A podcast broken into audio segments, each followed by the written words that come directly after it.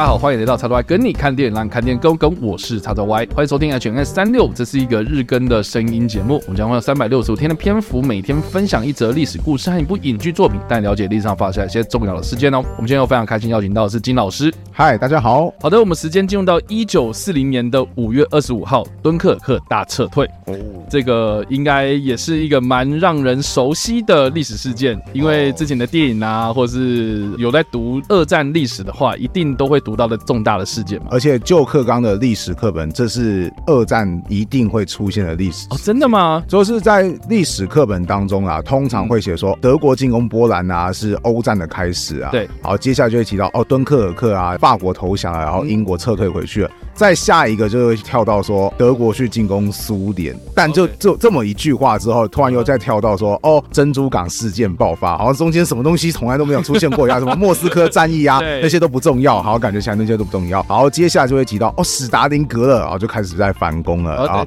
接下来就会提到诺曼底几个战争的转捩点。对，可可是你会其实你这样听下，你会觉得说哦，中间好像少了很多东西哈。对啊，会你其实会觉得说，我只会记到一大堆的就是战役的名称，然后但是你不太了解说这些战役到底带有什么的意义，或者说它对于当时的这个局势的扭转度到底有多高？但因为太细了，对，所以你没办法。可是其实学生最有兴趣就是这一段性。历史哦，真的吗？对，学生对对二战的历史其实很高。我还印象当中，就是有些学生甚至他们先辈知识很丰富。有一次我放那个抢救雷恩大兵的时候，有学生说：“老师，我已经看五次了，我可不可以不要再看这一部？” 或是有学生他是第一次看抢救雷恩大兵，但是里面当中那个主角他不是有拿那个冲锋枪嘛？汤姆森冲锋枪，就有学生说：“哦，那是汤姆森冲锋枪，好帅！”我我那时候整个愣住，说：“为什么一个九年级的学生？”竟然可以这么，可能平常要打 CS 之类的。我可是 CS 没有汤姆森中锋枪，谁 谁谁 CS 用汤姆森中锋？没有啦，我是好，我跟你讲，CS 也很老了哦。好，他们有可能平常有在玩游戏或者什么的吧？OK，对啊，对，总总之啦，我还蛮好奇的，就是现在的国高中历史课本在讲二战这部分的话，大概是什么样子？至少应该会讲说从什么时候开始起算，然后到什么时候结束这样子。是还是会有，还是会。不过因为现在新新的课纲，他会讲说说我们要知道是概念，而不是具体的历史事件，所以像我刚刚讲的这这几个在旧课纲比较重大标明的事件，有几个它就可能就被抽掉了。然后至于是哪哪几个被抽掉，依据版本的不同，可能有几个就会被消失掉。这样，嗯，又是版本不一的部分，没有错。对，因为老老实讲，我以前我完全不知道敦刻尔克大撤退这件事情。哦，对，而且是我哥跟我讲，我才知道。你多以前？就是我在学生的时候，我至少没有听过这件事情。哦，是哦，对我我就只知道说，OK，就是一开始可能张伯伦姑息主义，嗯，然后搞到就是，哎、欸，后来是。德国入侵波兰之后，然后二战爆发，嗯，然后那时候还会讲到什么，比如说马奇诺防线是，然后马奇诺防线根本没有屁用，然后法国就沦陷了，是，然后英国他们就回到自己的本岛，但是没有讲到敦刻尔克这件事情，这样。啊，是哦，对对对对，所以我不知道那个时候有多惨。哦，然后后来是我哥那个时候他去看《赎罪》这部片，嗯嗯嗯，这部电影，我就说那部在讲什么啊？他就说故事背景其实在讲说那个男生他有去打二战，然后那个时候就刚好遇到了敦刻尔克大撤退，我就说。啊，啥？什么是敦刻尔克大撤退？然后就说哦，就是什么什么的。我那时候才知道说哦，原来有这段历史哦。所以你一直到《赎罪》那部电影的时候，对，我大概大学的时候吧。然后《赎罪》那部片是当年奥斯卡的最佳影片嘛。哦，对对，所以就我我后来在新兴课运上面才把这部片给补完，这样子。是是，对，就哭了一把鼻涕一把眼泪，然后在客运上看电影这样。我是当时觉得说、呃、啊，那个小孩，天哪，你在干嘛？对，很想打死你啊！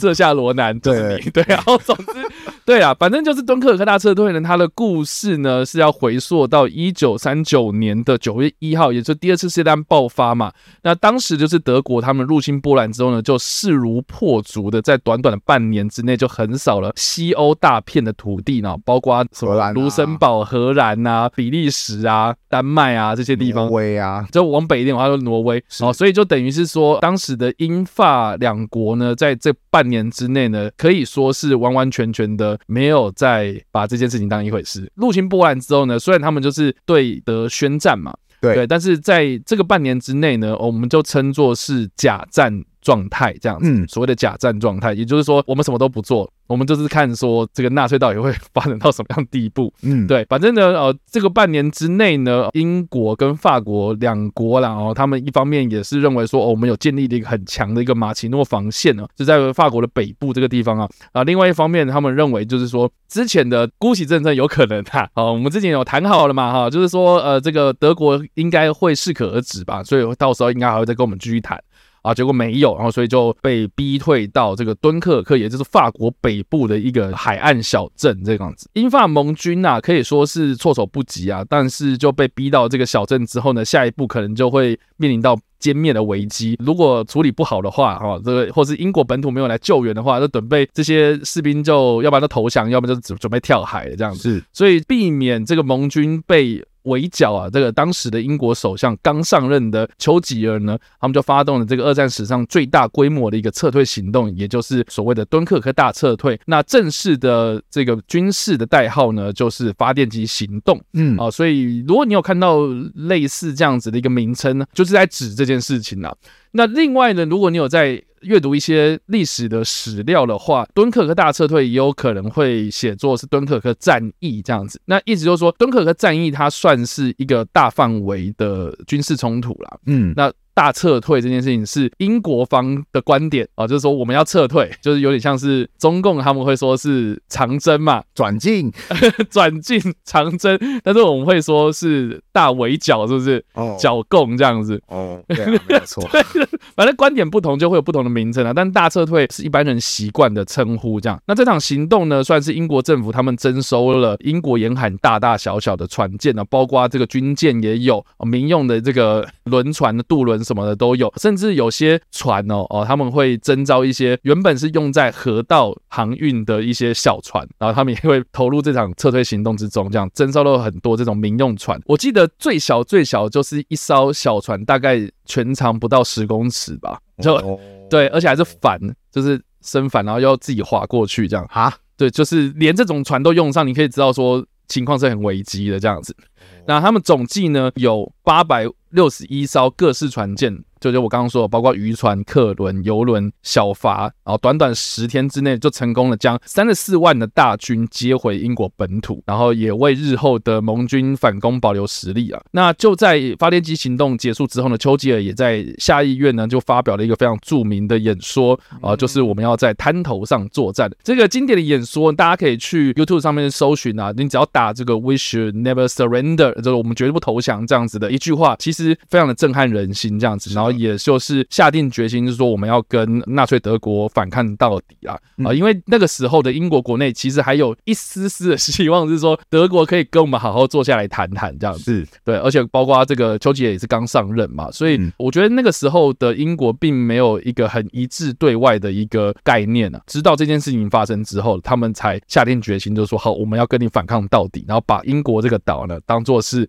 盟军的反攻基地这样是。然后这边我突然觉得说。很有趣，因为当时我们在上历史课的时候，我我算是比较早就知道这段历史，就是国中的时候。其实国中的时候，我的历史老师就跟我讲说，这个是一个很大的悬念，因为当时德国是已经把那个什么英国部队给团，或是英法两国的部队给团团包围的嘛。就是如果只要再进一步进攻的话，就有可能直接把他们给团灭了。结果没想到希特勒昨晚就发布了，就是不要再进攻的命令，这个样子。然后很多人就开始在猜测说，哎，为什么当初希特勒要发表这个命令呢？那听说其中一个说法就是，我当时国中老师告诉我的说法是说，哦，因为希特勒他觉得说我并不是很想要再跟英国继续作战下去，所以我希望就是有点像，哎，你看我们要把你赶尽杀绝哦，我把你的人就是让你有机会可以带回去，那我们要有没有机会就可以坐下来好好谈判？这是其中一种。说法，可是如果按照刚刚叉维所讲的话，那就完全是相反，就是哎、欸，人救回来了，好，我们要跟你拼到底这种感觉。嗯，对。但我有听过，目前我个人啊，后来自己在收集资料的时候，我倾向于另外一种看法，因为其实，在敦刻尔克这个作战，它大概的概念有点像，就是当时的英法两国的军队是比较集中在海岸线上面。当时英法两国有点想说，就是哎、欸，如果德国人打过来的话，那我们就是要从法国的国境沿着海岸。线反推回去，就是反推到比利时啊、荷兰啊，然后跟德国打一场长期的消耗战。那当时德国就会觉得说，我不想跟你打消耗战，因为我也玩不起。那我不想要就是跟一战一样陷入到壕沟作战。所以后来德国就是发动的有点像突袭，就是利用他的装甲部队，就是突然就是。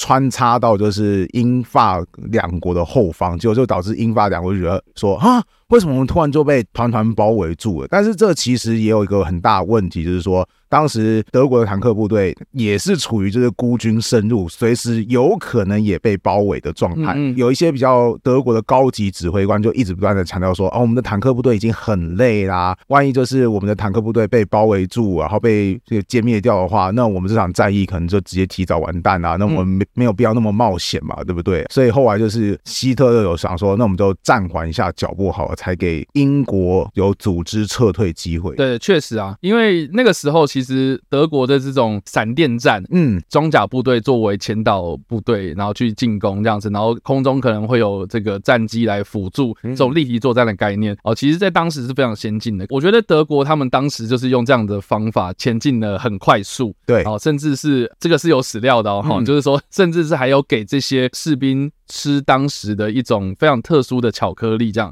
然后那个巧克力里面呢，后来有去分析，就是说里面是有含安非他命这样子，嗯所以总之就是用快速的方法，让这些当时啊还停留概念，就是作战概念还停留在第一次世界大战那种壕沟战的那种将领来说，其实是一个非常前卫的一种方式，这样。是。啊，但是虽然是很前卫啊，虽然很快，可是这个后勤部队的速度其实是跟不上的，这样，嗯。所以很容易就是你跑太快，然后就被反包围，这样。是。对对对对，所以当时为什么会叫他停下来？很大一个原因其实是一个是这个啦，然后就是说前面太快了，我们要缓一缓。对，然后另外一个就是说，因为敦刻尔克算是法国北部嘛，然后荷兰啊，或是卢森堡啊这些地方呢，其实大家有去看一下那个地理概念哈，这个荷兰它是国土有四分之三都是海平面以下的哦，嗯，对，所以为什么他们会有风车？是，其实你知道风车其实是用来排水用的，嗯，对对对，所以。风车不是 不是我们一般来说啊，它会种郁金香啊 那种，不是不是好的。风车其实在那个时候是排水用的这样子，所以呢，它是算低洼地区嘛，那可能就会有一些沼泽地啊、烂泥呀、啊，所以这些地方其实是不太适合装甲部队前进的啦，所以就很怕说，呃，那如果我们深入进去这个区域的话，那装甲部队就卡在那里，对，反而就是一个大陆场这样子。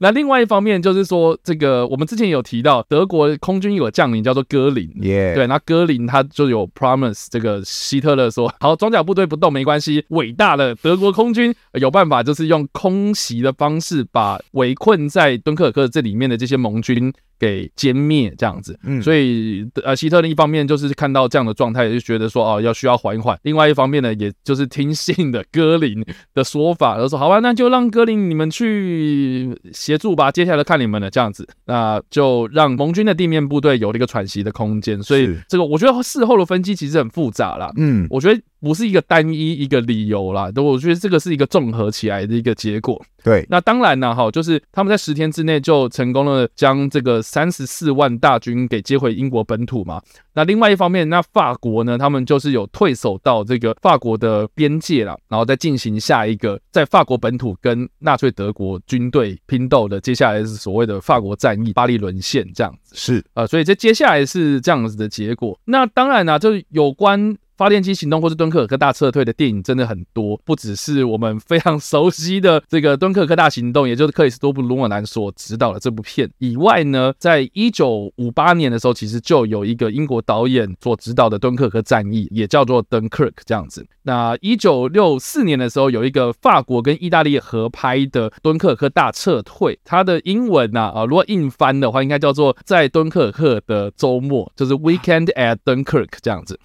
那在一九六九年的时候呢，有一个意大利、西班牙、法国合拍的，也是一部电影，叫做《伦敦上空的鹰》啊，他就在讲述说，敦刻尔克大撤退期间呢，在英吉利海峡上面爆发的英吉利海峡空战这样子。诺兰拍的《敦刻尔克大行动》，它其实就是主要聚焦在海岸线上面的这些士兵跟前往救援的民用船只啊，嗯，还有一部分是三架英国空军他们开着喷火式战斗机，然后去支援的故事，所以就是有点。陆海空方面的这个视角哦，但是诺兰他拍的这个格局相对是比较小一点的这样子。是当然，另外呢，哦，我们之前也有提到的哈，就是说，二零零七年的时候，这个乔莱特所执导的《赎罪》这部片呢，虽然主要是以这个爱情故事为主轴了，但是因为片中的男主角呢，他阴错阳差，呃，因为的某些 事情，所以被抓去当兵了嘛，这样。然后抓去当兵之后呢，就经历了敦刻尔克大撤退这件事情，然后也是我觉得第一个用比较现代的电影技术，然后来呈现当时敦刻尔克大撤退的那个海岸上面的光景这样子，而且它是个长镜头嘛，就是对、哦、一个非常非常长的一镜到底，哦，很惊人，然后也是这部片的一个很大的一个特色吧，我觉得，嗯，嗯。对，所以这个大家也可以去看一下，就是说大时代底下的一个小人物的故事，其实蛮感动的，这样。真的。那另外，在二零一七年，就是我刚刚所说的，呃，克里斯托弗诺兰所指导的这个《敦刻尔克大行动》，呃，我觉得是战争惊悚类型的电影，这样子也是蛮特别的一个风格。那当然呢，在同一年，一样也是由乔莱特，呃，就是我刚刚所说的那个《赎罪》那个导演，他又在导了一部啊，就是《最黑暗时刻》，我们之前也有讲过。那他就是以丘吉尔的视角啊，就是国内发生的事情，然后来描述说这个丘吉尔他当时在刚上任之后呢，就面临到就是这个盟军在欧洲大陆哈，面临到这样子一个被围攻的危机，所以就有描述他说他就是签署了这个发电机行动的批准这样子，对，所以。就可以从政府的高层的决策来看这件事情，所以这个算是一个影响后世一个非常非常重要的一个历史事件。这样是，你可以先看克里斯托弗诺兰所指导的《敦克大行动》，因为他毕竟算是我觉得相对之下比较好入门的，然后又有很帅的汤姆哈迪，然后 很帅吗？我看不出来他是，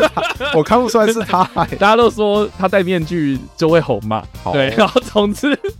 就是呃，我觉得算是一个蛮全面性的观点、啊。对，那这部片呢，它同时也入围了第九十届的奥斯卡啊，包括最佳影片、最佳导演、最佳原创音乐、最佳音效剪辑、最佳混音、最佳美术设计、最佳摄影、最佳剪辑等奖项，然后最后是获得了最佳音剪跟最佳混音，还有最佳剪辑三项技术类型的奖项这样子。所以我们那个时候就说诺兰那个时候在厕所哭这样子。因为就是大失所望嘛，还是怎么？不是啊，就是你看他好不容易进入到奥斯卡了，你看他那个全面启动啊，或什么，虽然都有入围，可是都是入围视觉特效这种奖项、技术类型。那好不容易进入到哇最佳影片，然后又就是最佳导演，然后结果哎、欸、都没有。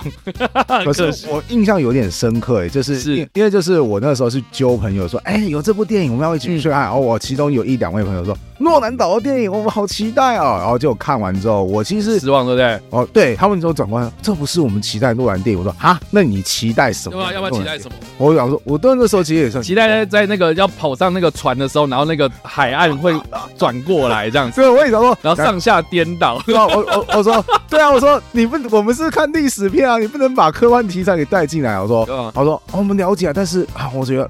这不是诺兰，我说什么不是诺兰？这 这这是同一个导，这是历史啊，对啊，不然能怎么办？那个，除非你想学习一下那个什么，那个那个那位叫什么《恶棍特工》的导演，就是到最后突然就是。到时候就是那个驾驶飞机的汤汤姆哈迪一路飞到柏林去啊，直接把那个什么希特给枪毙掉。哦耶，神片没有啊，没有这回事。对，而且我觉得也蛮特别，就是说，如果你有看过《敦刻尔克大行动》的话，德军好像从头到尾都没有出现。对，对，这个是我觉得最厉害的地方，因为他就是要制造那种看不见的敌人那种危机感。我倒是对里面当中那位就是是叫。Gibson 嘛，吉布森嘛的那位士兵印象很深刻，就是因为我会觉得说，主角吗？男主角？呃，另外一位就是他遇到那位一开始不会说话的那个士兵，故意不会啊，对，然后然后那个 大家看都知道，我是觉得他好，因为那个什么，我是觉得为什么印象很深刻，就是哇，老兄你的求生能力真的很强哎，就是在各式各样环境之下，就是你总是可以逃出生天，所以到最后看到他的结局的时候，我其实有点错，说啊是这个样子哦，对，那部电影当中印象最深刻。反而是他，是对。好了，那以上这个就是我们今天所介绍的历史故事，还有我们所推荐的电影。那不知道大家在听完这个故事之后有什么样的想法，或者有没有看过这部电影呢？都欢迎在留言区嘛留言，或在首播的时候工作互动哦。当然呢，如果喜欢这部影片或声音的话，也别忘了按赞、追踪我们脸书粉团、订阅我们 YouTube 频道、IG 以及各大声音平台。那我们下一次的 H N 三六五再见了，拜拜，拜拜。